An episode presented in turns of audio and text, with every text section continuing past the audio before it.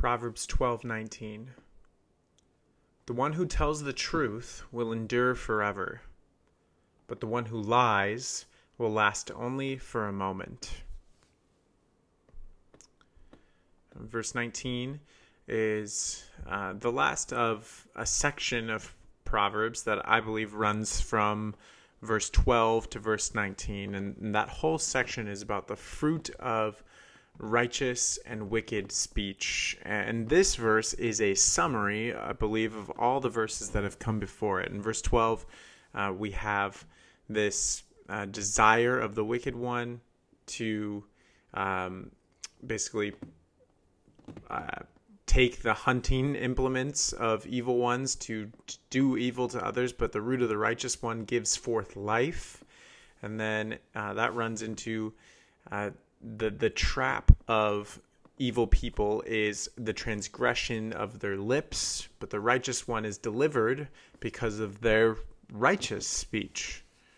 Uh, the verse 14, there's a satisfaction from the fruit of a righteous man's mouth, but the the man who does evil uh, will receive just and due punishment for those things. And so, um, basically, as as we run through these verses, the those who speak wisely, those who speak righteously, will have um, just basically good fruit, and those who speak foolishly, those who speak recklessly, will have wicked fruit, destroyed fruit. And so, verse 19 is uh, summing up all that came before it. The one who tells the truth will endure forever.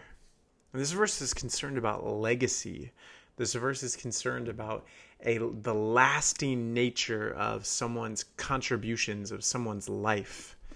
And uh, concretely, this verse is translated lips of faithfulness will be established forever. There's a permanence, a lastingness to truth telling, to faithfulness in speech. On the other hand, uh, as far as a moment, only for a moment, is the tongue of falsehood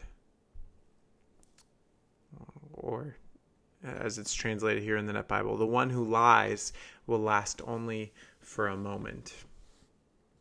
So, what this verse is getting at is the idea that with lies, with falsehood, you can't build anything of lasting value.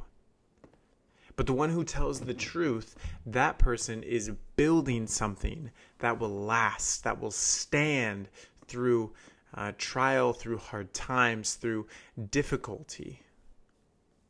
The, the fruit of righteous speech is lasting goodness, whereas the fruit of wicked speech will only last for a moment. It will fade away. It can't build anything of lasting value. It will pass away in a moment. And this may not seem true in um, uh, in just like a vacuum in a small sample size, a short period of time. Sometimes it seems like the liars are getting away with it and they're winning. But over the long term, over hundreds of years, over thousands of years, the truth telling uh, is what lasts, is what builds something that is useful over time. But the liars may gain short benefit, but it lasts for a moment it can't build anything of value. And this is ultimately going to be true in the eternal state. When Christ returns, uh, the, the faithfulness and true nature of our speech will last forever, but the liars will be wiped out in a moment. And so we can pray from this verse God, would you give me a view of the long term? And in light of that, would you help me to ha- have faithful lips, speech that is true?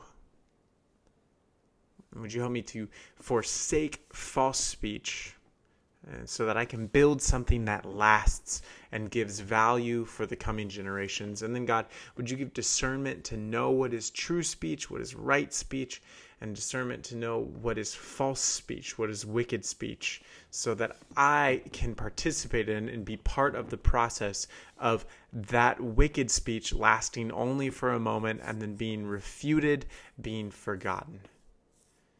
But would you help me to have discernment to promote and value true speech so I can be part of building its legacy for years to come? So help me to value true righteous speech. In Christ's name, amen. That is Proverbs chapter 12, verse 19.